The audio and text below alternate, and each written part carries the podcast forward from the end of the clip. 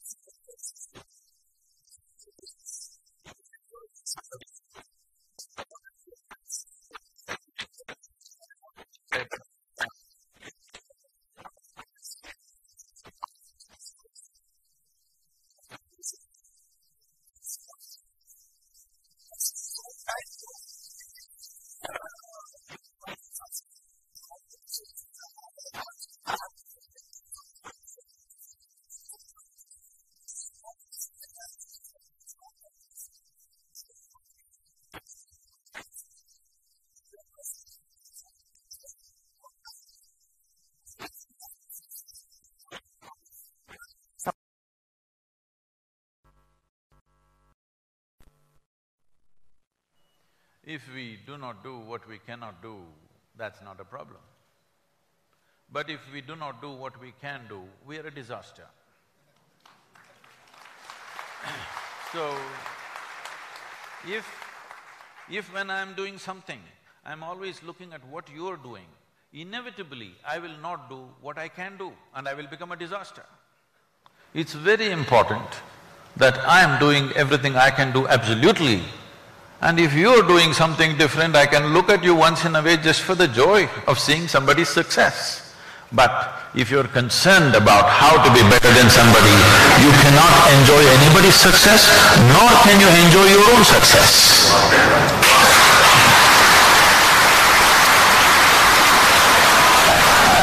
I'm not one of those female fans, you know do, do it there. You know, Guruji, I everything you're saying. you- I don't want to be better You than change anyone. the direction, you- it'll be a… You know, Guruji, I feel all of these things. I genuinely feel them. I don't want to be better than anybody. I want to enjoy my process, enjoy what I am doing, enjoy what other people are doing. I'm just not able to articulate it. That's why you are here. so, which brings me to this concept. You mentioned success, you know, and everybody, uh, you know, I've noticed is trying to define success. Uh, along the way, I came across a meaning that I really liked. Um, it was success is the uh, magnitude of the beneficial footprint that you can leave on society. I like that definition. One of the definitions of success that I liked. But uh, what, what, is, what is your take on this concept? What is success? I mean, we're here, is the purpose of life, are we here to procreate? If we procreate, are we successful? Like what is, how do you, what do you, how do you consider yourself like, ah, now I'm successful? Well, procreation we have done a lot in the country. Uh, This definition, what you said, will lead to make life absolutely utilitarian. Even my success should be useful. Well, a peacock is dancing. What is the use of it? There is no use and that's what is beautiful about it. It's to attract the mate, no? I thought. That's what I do, I'm sorry. No, to your eyes, you shouldn't get… you shouldn't get attracted, it'll be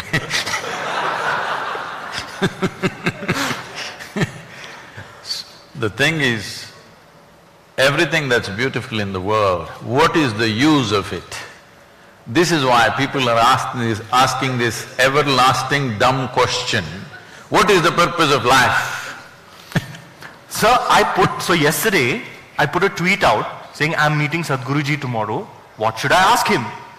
And 80% was, what is the purpose of life? What is the purpose of life? What is the purpose of life? I was like, guys, just come up with something else. Please. So, when you ask what is the purpose of life, essentially you are asking, what is the use of life? There is no use, even if you are not born, everything would be fine, believe me. Actually, it would be better.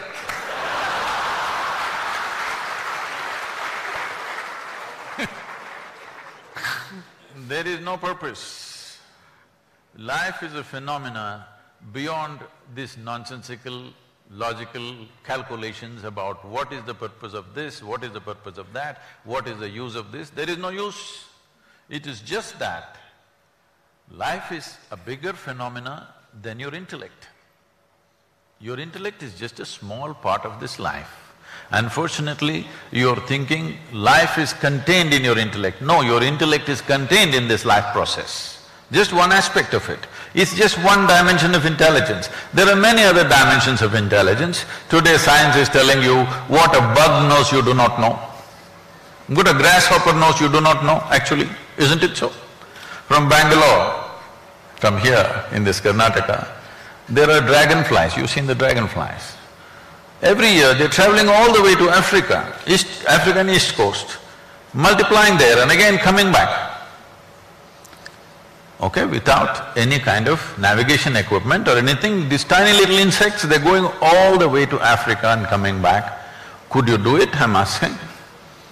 Without any instruments? Could you just follow the waves and simply on, sit on a log and go to Africa and come back? I'm saying, look at the intelligence in a small insect. Like this, intelligence is all over the place. The entire universe is just a living intelligence. You have captured a little bit too.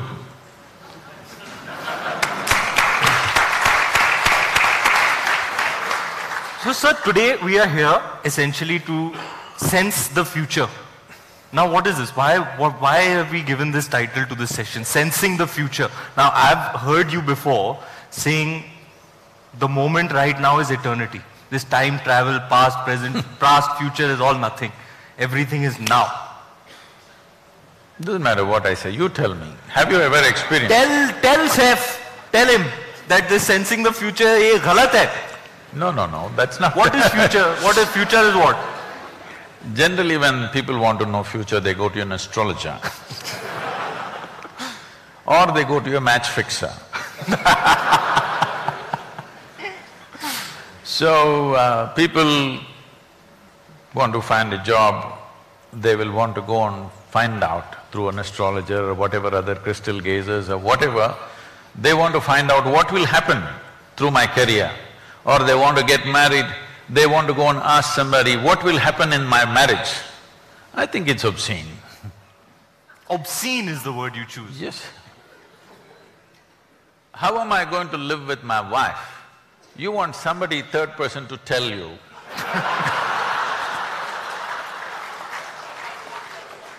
I think it is obscene. I'd have to agree. So, essentially you're a match fixer. No, I'm not saying matchmaking like that. It's a match fixer. So before you enter the game, you want to know the result. That's what it is. So I can tell you right now what will happen at the end of your life. We will be attend attending your funeral. That's what will happen. Yes, if you want to know the future, I will tell you right now.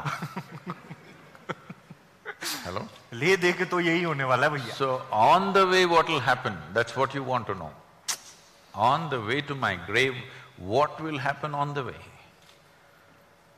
Believe me, if I tell you everything, moment to moment, what will happen in the next whatever number of years you're going to live, you will see in three days, you will get so desperate, somehow you will want to disprove what is said and uh, you may commit suicide just to prove me wrong. Because it'll become so frustrating that everything is written down, what you will do and what you will not do. It will become so frustrating, you will not want to live.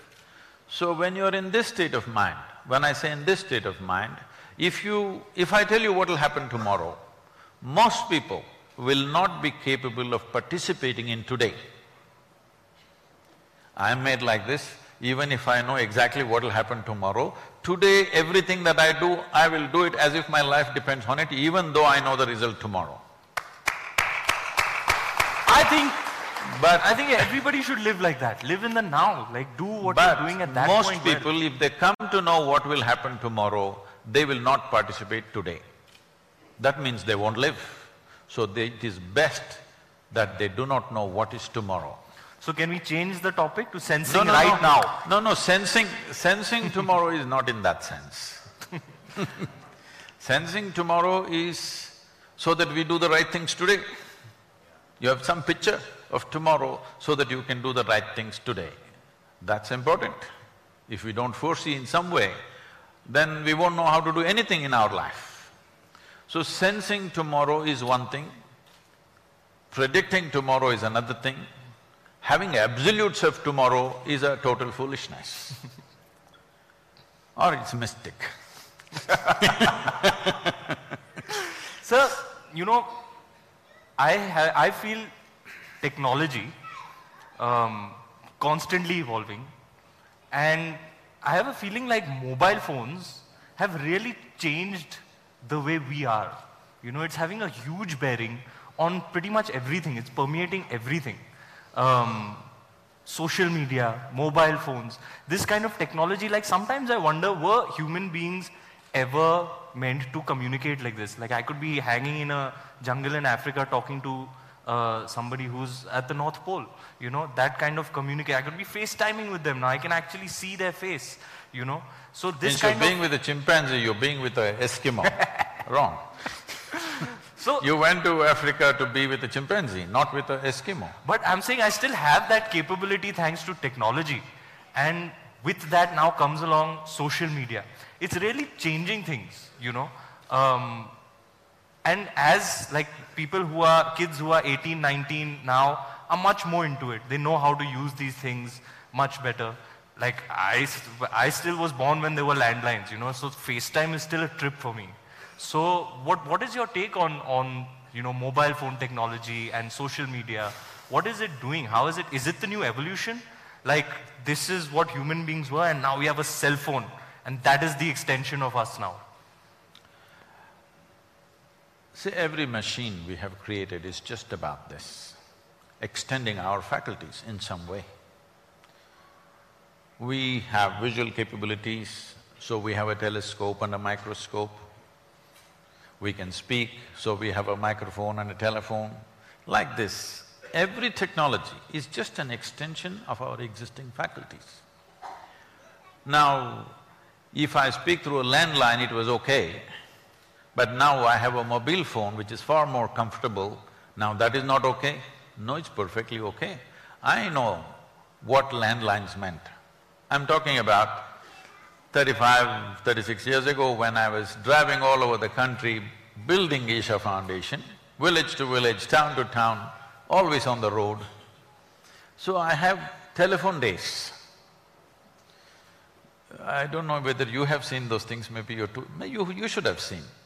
The blue boxes, you know, those telephone booths, uh, local STD, ISD, those blue boxes, horrible tin boxes.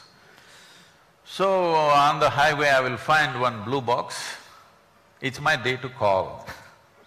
So I never had a telephone book, very easily I remembered eight hundred to nine hundred numbers and names. So I go, first as soon as I go, I will pull out five thousand rupees and give it to that guy. He won't understand why, I said, just keep it. There's a down payment for you. Because normally a call costs you five rupees, ten rupees, fifteen rupees like this. I give him five thousand rupees, he doesn't know what's coming. Now I go into the booth, this black, horrible smelling phone. Some of them had it serviced with some perfume, rest were… everybody's bad breath was there in it. Then I call and call and call four, five, six hours, I make all the calls I need to make for the month. And then people, other people who want to make phone calls, some local calls, something, they all come there, they're gesticulating at me that I'm not coming out. But that guy takes care of them because I already pay, paid him five thousand bucks. So I would finish all my calls and get into my car and drive on. Today, if I just tell somebody's name, my phone calls, Yeah. it's a done thing. I'm hugely appreciating the technology. Some people are complaining, but they're complaining not about the technology. They do not know that what they're actually complaining is about their own compulsiveness. Compulsive usage has come. This problem is not just with phone. If they start eating, they don't know when to stop eating. If they start drinking, they don't know when to stop drinking. If they start doing something, they don't know when to stop it. So this compulsiveness is there in all aspects of life. Now the gadget has become a drug. It keeps people engaged, but it's also keeping a lot of people out of drink. At least there's something good about it. So compulsiveness is not what we need to handle. Technology is a tremendous enabler. Nobody should ever complain about it, otherwise we must put you in that blue box with a black phone. You will understand, even my finger used to hurt a lot at the end of the phone calls. Guruji, I keep wondering, what is it that prompts you to travel, share your knowledge, share your wisdom with others? Why wouldn't you like say, yes, sab moh maya, give it all up, go to the mountains and meditate? I, I fantasize about doing that. I'm like, one day I'm going to leave all of this. I'm going to go sit on top of a mountain and meditate. See, uh, you would… Uh, anybody for that matter, would want to drop this and do something else. Why? Because in some way they're finding this burdensome, isn't it? I don't have to go on a mountain top to meditate. I'm meditative every moment of my life. You just check my pulse rate and sorry. you always bowling in the wrong direction. You are saying such chumma things. you watched Padmavatna last night. So you check my pulse rate, you will see I'm always meditative. So I don't have to go somewhere to meditate. This is what I was saying when the previous what's the purpose of life came. See, if you fix a purpose of life, you will do what you think is right. If you don't fix any purpose to life, you will do whatever is needed and that's what is most important today. That we do what is needed, not what we fancy. I don't know what is it that I need to do. How will I know? See, Can I, can I be honest with you and tell you that I find a com- truth, huh? I, I feel a compulsion to entertain people. Does that make any sense to you? Yes, so many people cannot even smile or laugh unless they sit in a cinema. They can't do it with their neighbors, they can't do it with their family. The best place for them is a cinema hall, they can laugh because it's a dark place. so you're doing a good job, I heard.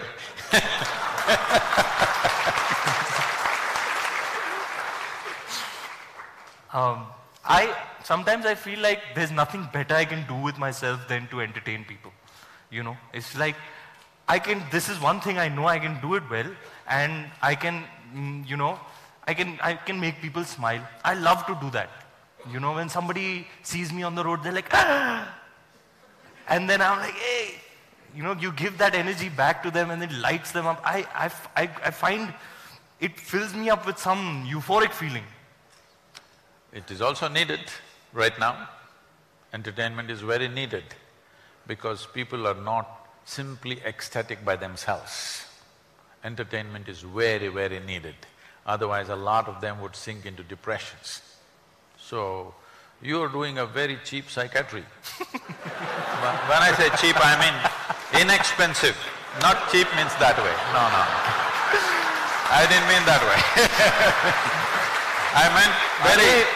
It's not cheap, 500 bucks to go to a multiplex now. I know, but to go to your psychiatrist, do you know what's the fee? so, inexpensive psychiatry, at least they go there for those three hours, they feel good and they come, especially in a country like India, where uh, a whole lot of people are in… living in abject poverty. I think cricket and cinema is keeping the mood of the country little up. I wish uh, slowly that changes in the sense that people will be joyful by their own nature. They don't need… Are please, Guruji, I'll be out of a job here. then I will teach you how to do something else which will still… Asli psychiatry.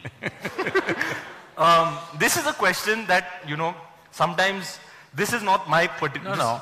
I… when I was… I, I was never interested in the, you know, the examinations and things that happened. But I saw people sometimes, many times, desperately copying answers in the examinations and things like that. But I never saw anybody copying questions like this. What do you mean, yeah?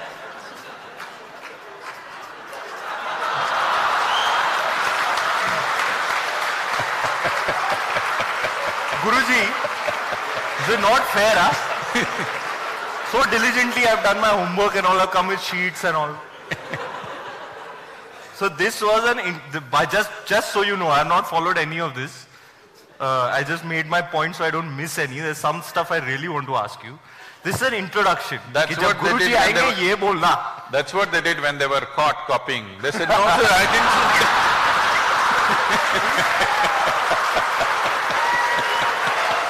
मैं तो खुल्लम खुल्ला कर रहा हूँ यार चुप कर this I to put it out on Twitter sir. Where I'm full khullam khulla I'm khulla sand.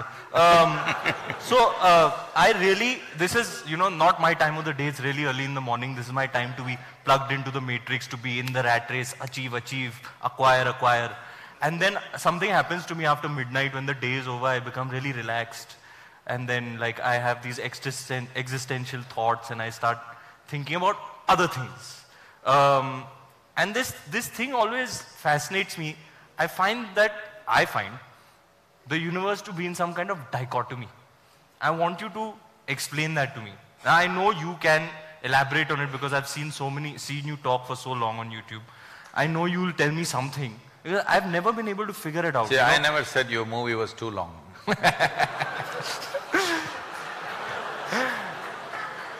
Sir, you'll have to take it up with Mr. Bhansali. I said. No no, उनके scenes काटो मेरे scenes डालो मैंने तो कहा था। तो so you know there always there like there light darkness black white yes no life death there always I always find the universe to be in some kind of dichotomy you know is is that the sense in which but you're talking what, is about? Is it like, uh, do you find that too? No, I, I want to understand in what sense are you calling it as a dichotomy? Like, eh, whatever, like when I have these thoughts, I'm like, there's always two things at play. You know, in, in mm. every, every aspect of life, big, small, there's always an opposite. Uh, is like, can you elaborate on that?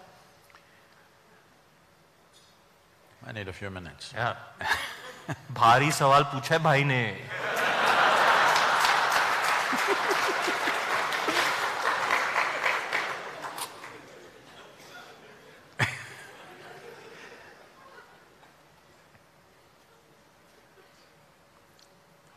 uh, about before coming to the dichotomy. The very way you're characterizing yourself and the question that you're asking itself is a dichotomy. People always thought Charlie Chaplin was very funny. But if you listen to his private talks and things like that, there was a deep sense of uh, agony yeah. in him. He was, he was especially sensitive to the agonies of life. Yes. What an artist. But when you see him on the screen, he just made it just so ridiculously funny, hilarious all the time. Everything, every step, every act, not just some act, just every step and every act is hilarious. If you sit in front of… Uh, if you sit watching a Charlie Chaplin movie, you don't laugh at a particular thing, you just laugh at everything So because there was such a deep agony, he decided, instead of sharing this agony with people, he decided at least he'll make them laugh and… because Somewhere he understands this agony could exist in a whole lot of people, in different measure, of course. So when we say dichotomy, we're talking about contradictions. You said light and darkness, let's take that because that's a very basic, day and night, light and darkness. There are many ways to look at this. One fundamental way is like this. There is light right now. You know there is light right now only because you have seen darkness. Suppose let us say, twenty-four hours of the day, everything from your childhood, everything was lit, you would not know what is light. So you know light only because in some way you have tasted darkness. You know what is white only because you've seen the black. You know what is a man only because you've seen a woman. You know what's a day only because you've seen a night. So, what seems to be contradictory on the logical level of your mind, in terms of making of life, they're complementary to each other. They're working with each other but pretending to be opposite to each other. This is why in this culture, everywhere in the world, not just here. In one way or the other, they figured this and they made it in so many ways, they called it yin and yang, here we called it Shiva Shakti. And uh, if you see the images of Shiva, one half of him is man, another half of him is woman, physically. Because what is being depicted here is, this is the nature of physical existence. As long as as long as your experience of life is limited to physical. When I say physical, right now everything that you can see has to be physical, isn't it so? Can you see something that's not physical? Can you hear something that's not physical? Can you smell, taste or touch that which is not physical? Or in other words, your entire experience of life is physical, even your thought and emotion is physical. We can measure it today. We can measure your thought and emotion, that means it's physical. So your whole experience of life is limited to the physical dimension of the existence. And the very nature of physicality can only happen with this. Even if you take uh, the basic electric charges, there is a positive and a negative. Without that, it will not work. If you take an atom, there are positives and negatives. So the very construction of physical nature is between two opposites or two complementary dimensions of life.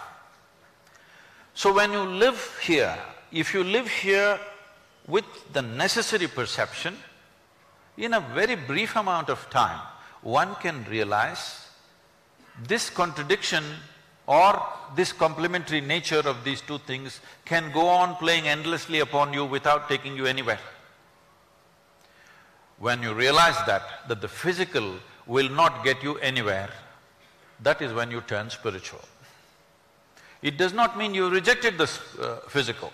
You're still living in the body, you're still living in this world. It is physical, but this is the longing of every human being. It's not just some spiritual person. Every human being is trying to touch something beyond what they are right now. If you know money, you're just thinking more money. If you know power, you're thinking more power. If you know pleasure, you're thinking more pleasure. If you know love, more love. If you know knowledge, more knowledge.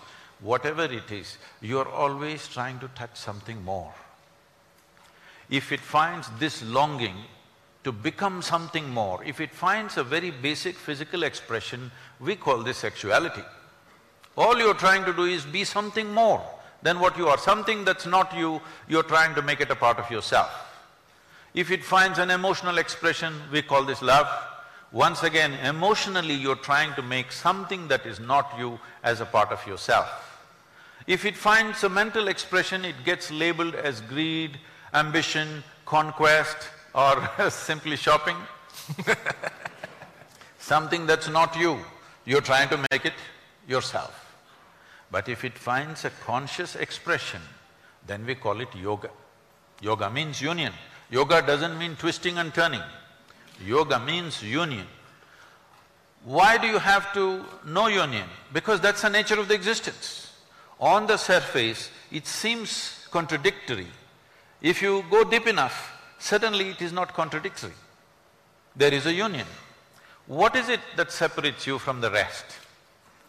Right now, all of you can do this experiment, you also. Take your right hand and touch your left hand. Is that you? I mean, Is that you? It's a part of me. It's not you? It's me. It's you. Touch this seat on which you're sitting. Is that you? Now I'll go very deep, huh, Guruji? I can also do. Go go as deep as you are. it's not you, obviously. No, yaar, it is me, yaar. Everything is me.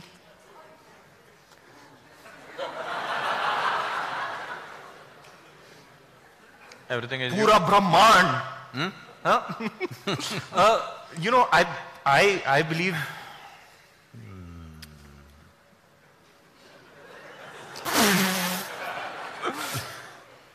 yeah, everything is. Thi- This is a problem of being born in India. You only said it. You only said it. That is, too much spiritual jargon is all over the place without any living experience. This is what happens. This is what happens when you watch too much late night Sadhguru on YouTube. Everybody is talking Anda, Pinda, Brahmanda, but even if a mosquito bites, it bothers them. so, it clearly tells you, this is me, this is not me. What is telling you this? It's just your sensations, isn't it? Here if you touch, there is a sensory response. Here if you touch, there is no sensory response. Or in other words, what you're saying is, whatever is within the boundaries of my sensation is me. Whatever is outside the boundaries of my sensation is not me, isn't it so? Isn't it so? There's water in this, nothing else, okay? because this happened, uh, I was… Uh, I had to go for one match, I had to go to Petersburg and come back to Moscow for another match. So at the airport, we had a… These days, they don't give me plastic bottles of water, they always have glass bottles of water. There's a glass bottle and uh, that has the same shape as usually how the vodka bottles are made, you know. And uh, this bottle came in the screening in the airport and uh, the lady said, uh, you can't take it. So the person who was with me pulled out the bottle and said, Sadhguru, would you like to drink? I took it up and I started drinking. I drank half the bottle. That lady's face just went pale. she started telling the other secretary, he's just drinking, he's drinking. then this person is trying to explain to her, no, it's water, but she doesn't understand a word of English. She's just started almost getting hysterical, he's drinking half a bottle of vodka right here.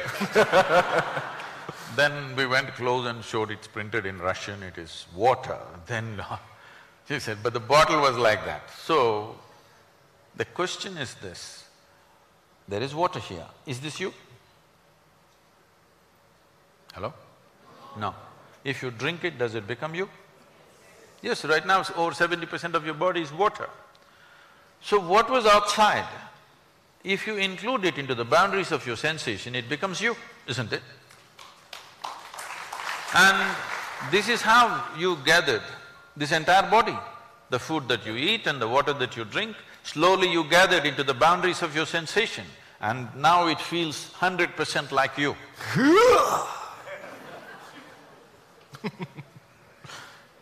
I'm gathering a lot of protein these days. So, what is not you becomes you every day. Every day it's happening to you. What yoga means is, you make your life energy so exuberant that your sensory body expands. You heard a phantom leg, somebody lost a leg, though their physical leg is gone, they still have all the sensory leg in place. Because sensory body has a presence of its own. If you become very exuberant within yourself, you will see your sensory body will spread. Suppose your sensory body became as large as this hall, you would experience all these people just as you experience your hands and fingers. If your sensory body became as large as this universe, you experience the entire universe as a part of yourself. That is when somebody calls you that you are a yogi, that means you have experienced the union. Now, If for one moment, if you experienced all these people, really like how you experience your body, you experienced all these people for just one moment. After that, do I have to teach you morality? Thou shall not kill, thou shall not steal, thou shall not harm. Do you have to teach them various kinds of morality? What is a part of you? You have no issue with it of any kind, isn't it? This is what essentially spiritual process means. That is, you transcended, transcended the limitations of your physical existence. Spirituality does not mean looking up or looking down. Spiritual process means you understood the limitations of physical and ex extended your experience to something beyond your physical nature. Because what is physical about you is fully accumulated from outside. Even the first two cells was given to you by somebody, isn't it? Hello? Even the first two cells are not yours, your parents gave it to you, rest of it is just earth. Most people don't get it till you bury them. But if you get it right now, that what you're carrying as my body is just a piece of the planet. What you're carrying as my mind is just what you gathered from the society in which you exist. Beyond this, there is something called life. This must come into your experience. If that comes into your experience, this dichotomy business is gone because this contradictory nature or complementary nature of opposites is only related to the physical existence. Physical is like the peel of a fruit. The peel of the fruit is there only as a protective layer. But right now we have made a world where people are busy eating the peel.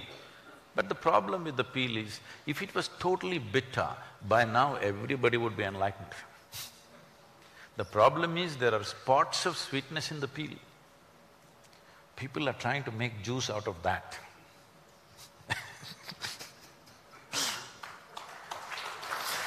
I want to look within. What do I need to do, Guruji?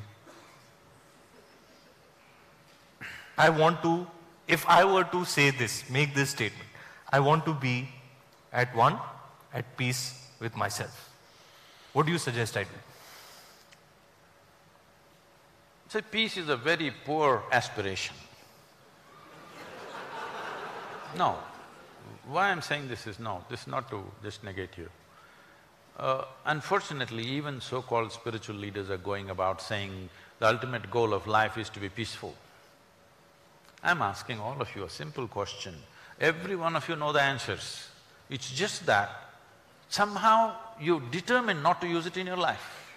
It's not that you do not know. Tell me, can you enjoy your lunch? If… even if you're not ecstatic, at least you must be peaceful to enjoy your lunch, isn't it so?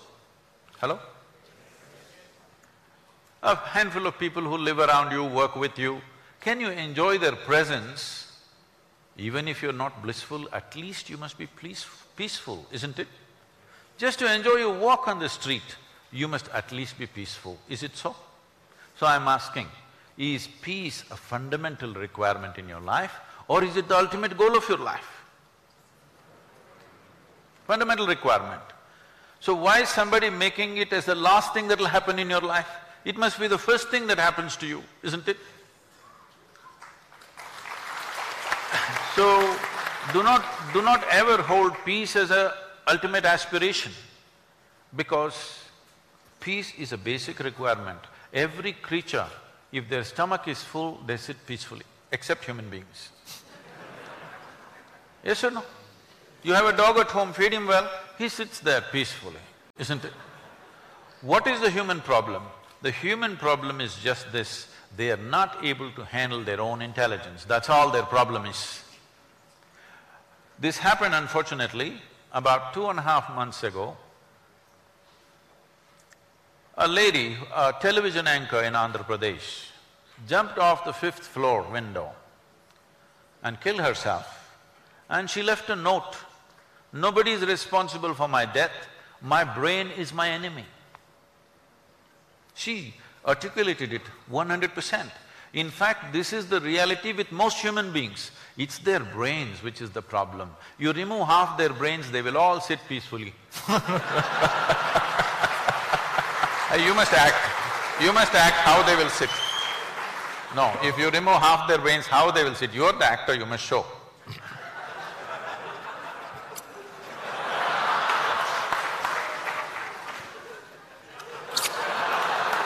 So then, sir, if peace is the basic requirement, what, what's a better way of being? Ecstasy? Ecstatic? So let's understand this. Peace means a certain stability. It's very nice. When things are stable within you, that means you're balanced, then you can use your body and the many faculties that you have in a sensible way because you're peaceful.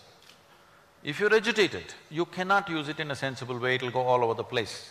As I said earlier, you cannot even do what you can do. If you cannot do what you cannot do, that's not the problem. When you do not do what you can do, a disaster is unfolding in our life, isn't it? When you're not peaceful, this is what is happening. So that's a fundamental thing. So if your experience of life, if your mental state becomes pleasant, we say you're peaceful. If it becomes very pleasant, we say you're joyful. If your physical body becomes pleasant, we say you're healthy. If it becomes very pleasant, we say you're in pleasure. If your emotion becomes pleasant, we say you're in love. if it becomes very pleasant, you're in compassion. If your very life energies become pleasant, you are blissful. If it becomes very pleasant, we say you're in ecstasy. Ecstasy is a certain peak. Don't try to stay there. It's something that you hit. How often do you hit is a question for each individual. But to be blissed out every moment of your life is a living reality for everybody. What is… is this a goal by itself? No.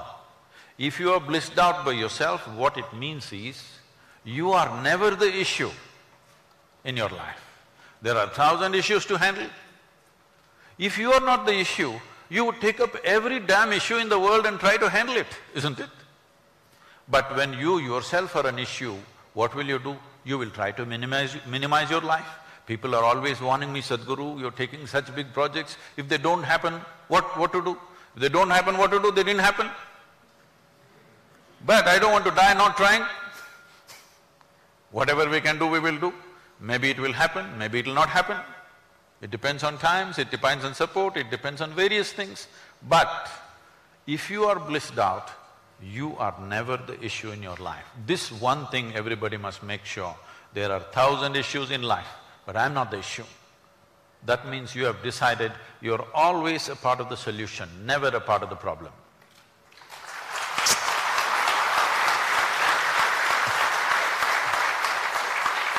You got it right. I have a feeling you and I can hang a lot. we can become bros. I thought we already are. You know, See, my the- best friend said, Both of us are looking up only. your swag is unmatchable. My best friends did say that when you meet him, your life will change, and I think to a certain degree it has. Thank you, sir. And uh, you… that so many youths are right now being entertained by you, I want you to take advantage of this. And because India is a youthful nation, our demographics are such, fifty percent plus or below thirty years of age, no nation has this. So this demogra demographic advantage will become an advantage only if we create an inspired, balanced, very clear-minded youth in the country. Otherwise, we will be the biggest mess on the planet. So, I want you to use your popularity and the following of youth that you have to bring this to them. Uh, I'm thinking of dedicating a certain amount of time for India's youth. I would like you to be in some way part of that and make it happen. I'd love to. Thank you. Thank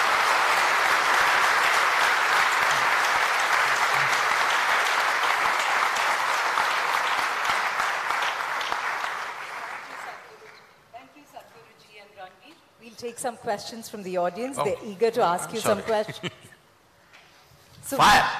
We, have these questions appearing uh, through the app Pigeonhole. Can I have the, can I have the questions, please?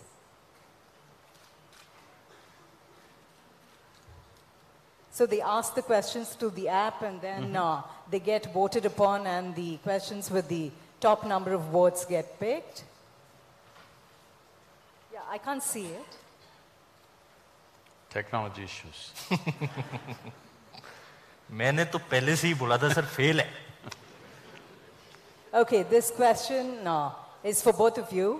To my knowledge, I haven't seen anybody from our IIM alumni becoming a Guruji or an actor. What is your advice and your thoughts on this? Maybe he has a manager from IIM, I don't know. Could be, sir. Could be. Um, I don't know. To my knowledge, I haven't seen anybody from our IIM alumnus becoming a Guruji or an actor. What is your advice and thoughts on this? Really? No mystics? No, no performers? No?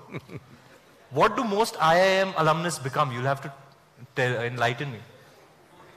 Sorry, what? they become boring. They uh, become boring? bankers.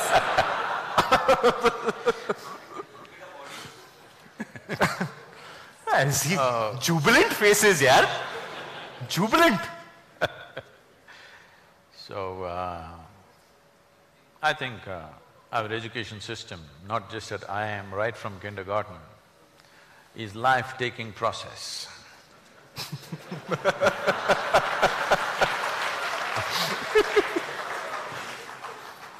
Guruji, why don't you open a school? I would love to send my kids there. You, you must come and see my school, how we're running our school. Top. Children want to come there before the vacations are over. Beautiful. But one school is not good enough.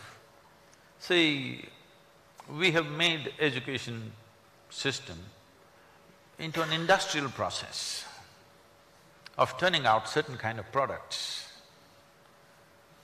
This is a crime against humanity, if you ask me. Right from my childhood, I never understood why I should go to school. So every day when I'm either cycling to school or walking to school, these questions came up to me and most of the time I did not reach the school because existential questions engaged me. so, when they missed me for too long, uh, you know what happens. All that drama happened, then again I went back for some time and like that. I love that story, sir. Sitting and staring, sitting and staring. I love that story. So, uh, about… about why education does not produce either mystics or even actors for that matter, because both of them need some versatility, not a set straitjacket. In a straitjacket, nobody ever became a mystic. In a straitjacket, maybe in India, certain type of actors you can become. You can do the same thing in every movie and still you're an actor. no, it's happening. agreed, yeah, agreed. Yeah. Same movie, every, same thing every I time. saw only one of yours, so I'm not making judgment on Sir, you. मैं तो versatility मतलब So, if you have a straitjacket, you cannot act, you definitely cannot access other dimensions of life. So this happened to me about uh, maybe 10, 11 years ago. This school where I studied almost forty-five years ago, the trustees of this school came to invite me for their 125th anniversary. I said, see, please, why me? I was not just a not good student, I was not even a student. I can tell you. So, Shall I tell you what they said? No, no, Sadhguru, you are the only mystic. You have to come. he's acting. Homework, sir. So now that you know the story, we can leave that. Actually, IIM alumni may not be actors yet, but I don't know if you're aware.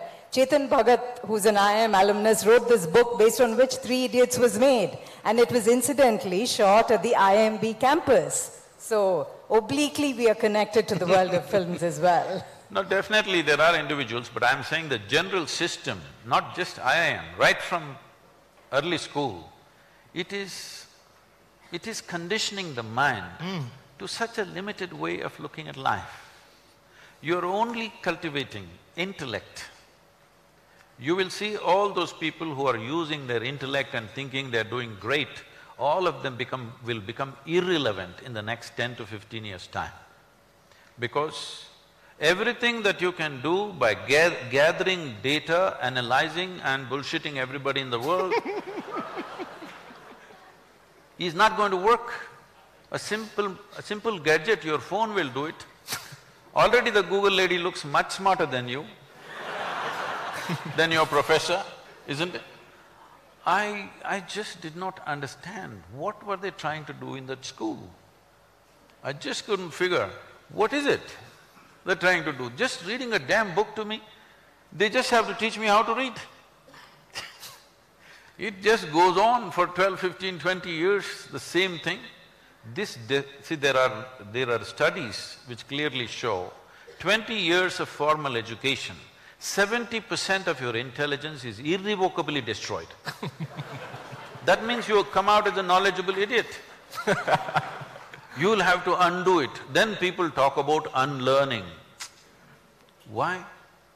It's simply unnecessary. There are other ways to do education. All you have to do for a human being is to develop their body and their brain to the fullest possible extent. Rest they will do. But none of the schools are focused on this, they're only interested in how to cram something in that you don't like so that you can puke on the examination day. so if you change the system, well, uh, places of learning definitely must create mystics and actors also, why not? Yeah. One of our speakers yesterday, Mr. Saul Singer, who's sitting here, actually spoke about this beautiful model of uh, education in the future, which talked about building resilience and building the other qualities which are not taught today in schools. Okay, Ranveer, we have this question. I think you can take a look at it. I'm not quite sure whether you want me to ask you this question or we'll pass and move on to the next question. I think we should pass. Okay, can we have the next question, please? Sadhguru, there is a growing concern that we have become an intolerant society. Have we really become intolerant? Uh, if you're living in a, a newsroom studio, a television studio, then yes. But I have a huge access on a daily basis to the people of this country. I know this country by first-hand experience. I've traveled and still traveling the country and meeting all sorts of people from tribal women to people like you. So, in my experience, the differences of caste, creed, community has come down a lot compared to how it was twenty-five years ago, a lot. That is a fact. But still, there are terrible things happening in rural India, still happening, still enormous discrimination, but compared to how it was 25, 30 years ago and how it is today, there is a world of change. There is a huge change. If you do not understand a thousand-year-old problem cannot be fixed overnight. We just have to keep pushing the positives and get it there. I will tell you a simple thing. This is almost nearly maybe 36, 37 years ago, when I first uh, was in a village in Tamil Nadu, I decided to do a program. So somebody offered their large home, so about 150 people turned up. We did the first day program, then we served a meal to all of them. Second day, only about seventy-five people turned up. Then I asked, what happened? They said, uh, those people that we called yesterday, they are all that particular caste, whatever that is, we cannot eat with them. I… I said, then I cannot teach you all this. I did not teach, I closed and went back. Then when I went home and I thought about it, I said, this is a thousand-year-old problem. Either you can work towards solution or you can just be very righteous and leave it right there and walk home. Then I went back again and I said, okay, you guys have problem eating with them, don't eat with them. We'll just do the program. They said, okay. So we did the program. At the end of the program, I just devised simple games and made them all play together. They had no problem playing together because no scripture says you should not play together. So they all played together. That became the Gramotsav movement right now. Over ten to fifteen thousand people participate in the finals of the game, where people gather in huge numbers in Tamil Nadu. Over seven hundred teams from across Tamil Nadu participate in this, men, women, children, all kinds of people participating in these games. These games have taken away the distinctions because whoever plays well that guy becomes the champion, it doesn't matter what caste or creed he belongs to. So you can see this, that this happened in United States. You hate the blacks, but you cannot help having Magic Johnson's poster in your bedroom. You can't just help it, because he's magic So the same thing we did in a smaller scale in rural Tamil Nadu. Why I'm saying this is, this intolerance, intolerance just going on, this about, you know, many unfortunate uh, sexual assaults and stuff happening, it's not happening new. Believe me, I've been in the villages and towns, lynchings, these things have always been happening, just not been reported, that's all. Why does this happen? You need to understand, we are not a, a, a state or a country which is ruled by law. It's only society manages its own law. Because there is not enough policemen, there's not enough infrastructure. In United States, the average time in which a police car arrives is three minutes and twenty seconds on an average. A policeman arrives fully armed. You think he's got only handgun. No, when he opens his boot, he's got a rifle, a high-powered rifle, he's got a shotgun, and sometimes some of them also have uh, like a small Sten gun Three to four weapons he has and two of them come, they could handle a crowd of fifty or hundred people. Here a policeman comes with nothing in his hands, no even lathi he doesn't carry, he comes on a bicycle. You don't expect him to handle a frenzied mob. Why is the mob frenzied? I have actually witnessed two lynchings myself. What? Yes. If you live in the villages of this country for twenty to thirty years, minimum one or two lynchings you will definitely witness. I was in a… in a… in my farm, where it's a very remote village. One day I just ride into this village and I see a big crowd. I park my motorcycle and I just go and see, they're just beating a human being like I've never imagined possible. Then I try to get in and try to stop them. They push me aside and they go ahead and the guy dies there on the street and they bury him right there outside the village.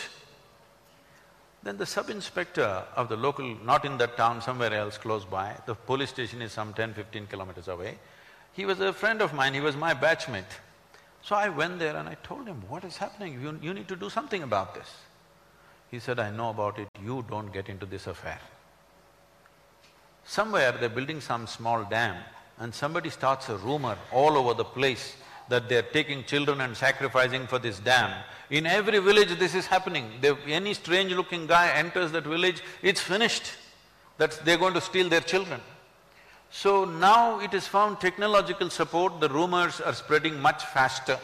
But even before it was happening, unfortunately, this is because we are not… there is no law enforcement. This is the way mob enforces law, unfortunately. We need to change this means, it needs education, it needs evolution of the society and it needs enforcement. We are not capable of enforcing law for 1.3 or 4 billion people with the number of policemen that we have. It is always the society which decides how to enforce the law. So it is very sad, but today people are catching it on the mobile phone, so you're seeing it, but I'm telling you, if you live in a village for 25, 30 years, you will definitely see at least one lynching in your life, almost in every village. This happens unfortunately. Yeah, we'll just ask. Kiran, would you like to ask Sadhguru a question? So Sadhguruji, you said uh, that, you know, we should not be the problem but a part of the solution. and you also talk, you know, I know that you are so committed and concerned about the rivers of our country. And you've also basically tried to engage, you know, the country, youth, and various parts of the society to really understand what this issue is. How successful have you been up to now in getting people to understand why they need to be part of this solution? Uh, that last part of the question I like because making people understand is the biggest problem. As you know, that you were also part of that rally, when I started speaking about rivers, you won't believe, at least twenty to twenty-five percent of the media across the country went on reporting that Sadhguru wants river linking to happen. I went on saying, this is not about ri- river linking, this is about river revitalization. Ah, yes, yes, river linking.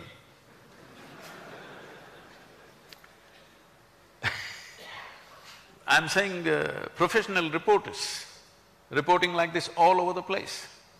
Some, I think by intent to just to mislead the public. Some, it's fixed in their head, rivers means linking. Because so many people have spoken about linking, they think it's about linking. This is a fundamental thing we need to understand. Our rivers in this country are largely rain-fed or forest-fed rivers. Only four percent of our river water is glacier-fed. We are always trying to do what Europe does or America does. Most of our modules we've picked up in the form of dams, in the form of canals. This is all imitation of European way of doing things. But they are temperate climates.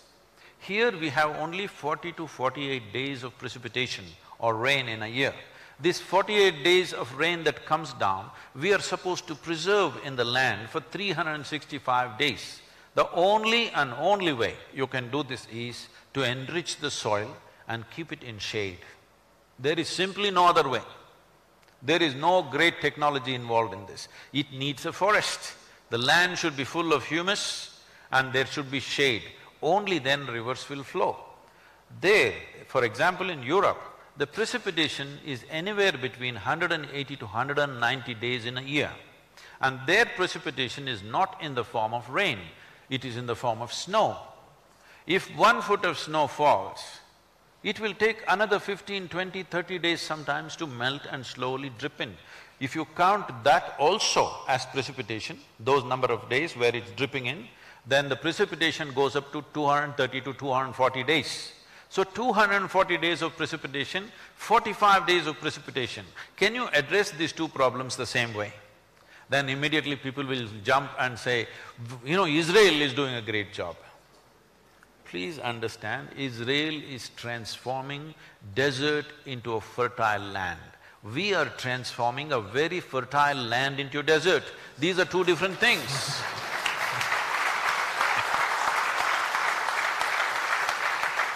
So, have we managed to make the whole nation understand?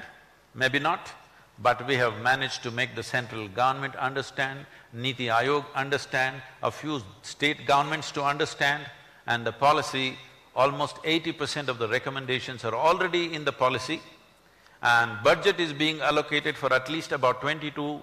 twenty to thirty percent of the policy, budget is being allocated. It is less than a year. I think it's very, very agile response from the government. It's phenomenal.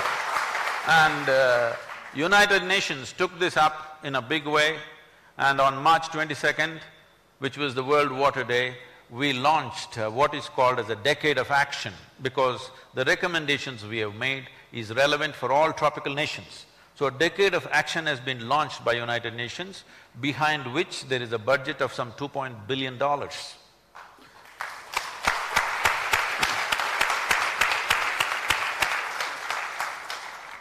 So where people should understand, they have understood, rest of the population also should understand, it's very important. But this rally for rivers, all of you should understand, was driven mainly to make policy changes. First thing they will ask is, okay, where shall we plant trees? I said, no, you don't plant trees. What should we… what… what should you do? There are three things you should do.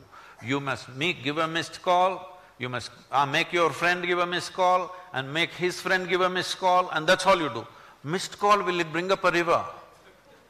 No, this is a democratic uh, society. Here, unless there are numbers, nothing will change. You need numbers. And because we got 162 million people supporting the Rally for Rivers, which is the largest movement ever on the planet. Because of that, because of that overwhelming support from all the people in the country, we gave the policy document to the Prime Minister at 6.15 or 6.20 in the evening. Next day morning by about eleven o'clock, we get a call from the PMO saying, Prime Minister has formed a special cell and they want a soft copy of the policy. I thought, that's fantastic. That's never happened in this country before.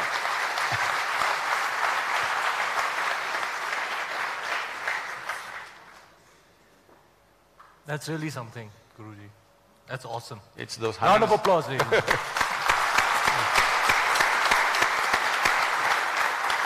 I will also give missed calls. No, that time is over, missed call now. missed call business is over. now I told you, you must stand up for the youth of the country. Ranveer, here's a question for you. How do you manage to pull off that bundle of energy, all that bundle of energy? I don't know. I don't know. Everybody asks me this, Guruji, how are you so energetic? And I really don't have an answer. I think I, I'm really excited about life, you know. I'm really like enthusiastic. I want to do many things, have many experiences. I have a zeal for life, a lust for life. I love it. I love people. I, I'm, I'm hungry for experiences. Um, and I don't know, I don't know, everybody asks me this question all the time. What is the, what is the secret of your high energy? And I really don't know what to say. Uh, you must just tell them you're still young.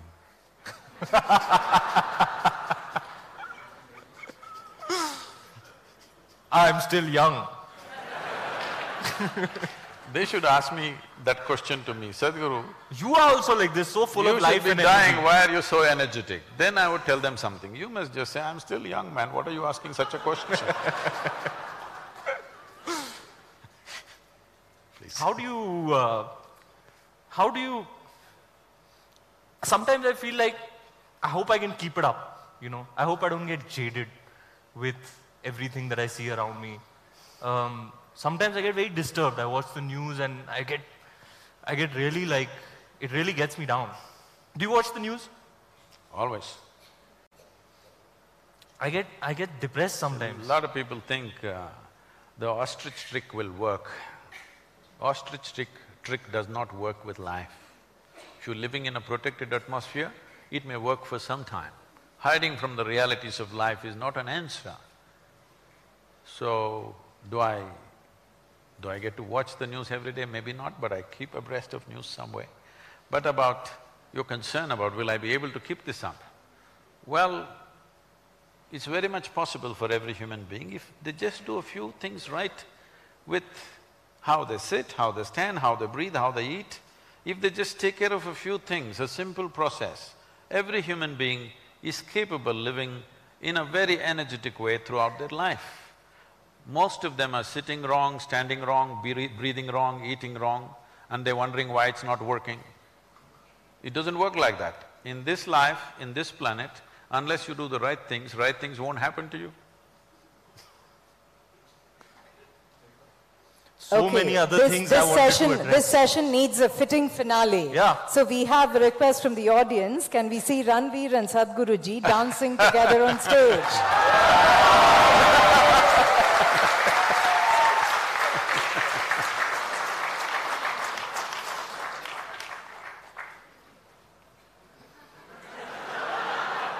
to music that will be chosen by the organizing team. No, no, they didn't come to see me dancing, this is somebody who is not here. And anyway, this questioner cannot see, right? He's not here, here. Oh, they're here. Let's organize a party in the evening, I would. Huh? few minutes? Sir मैं कितने करोड़ लेता हूं few minutes के Let the managers negotiate and then we will see.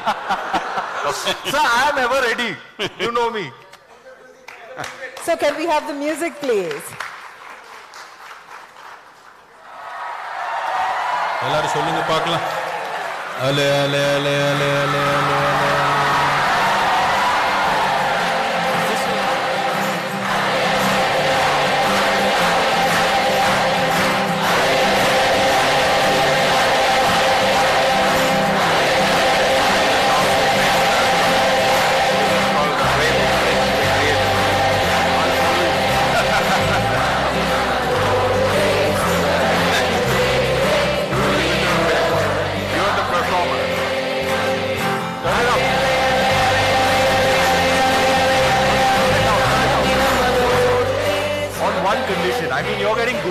dance, which means everybody in here has to get up and do the same step. Come on.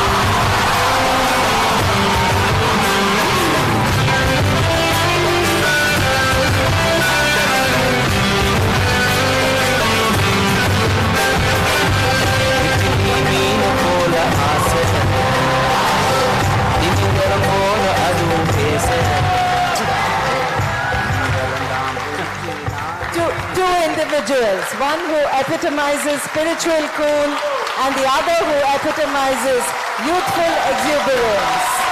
Sadhguruji and Ranveer Singh. Both equally charismatic.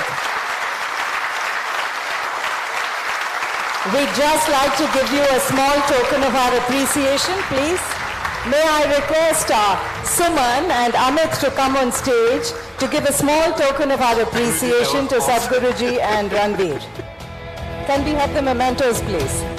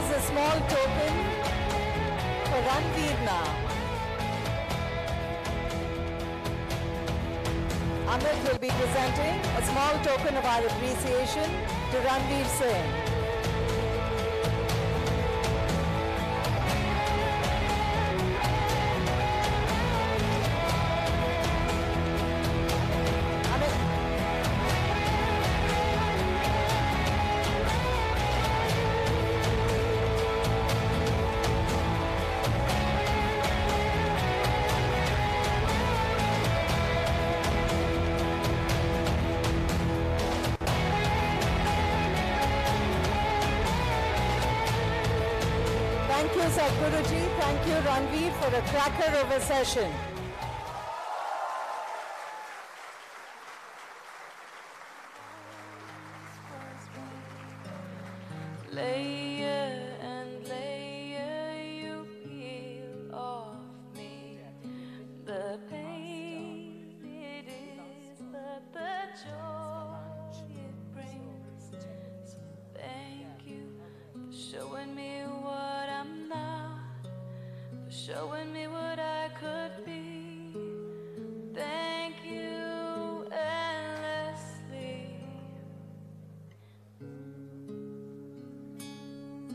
Everyone remain seated, please? Thank you.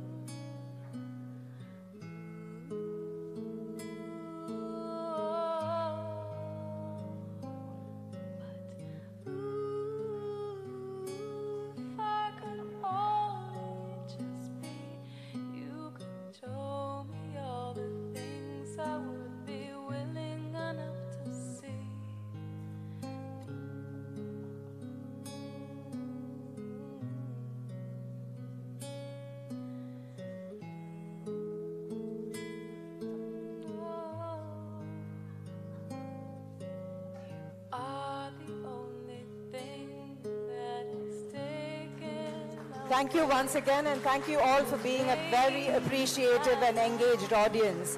We'll be taking a short break for coffee tea now, and we'll assemble back here in about 10 15 minutes.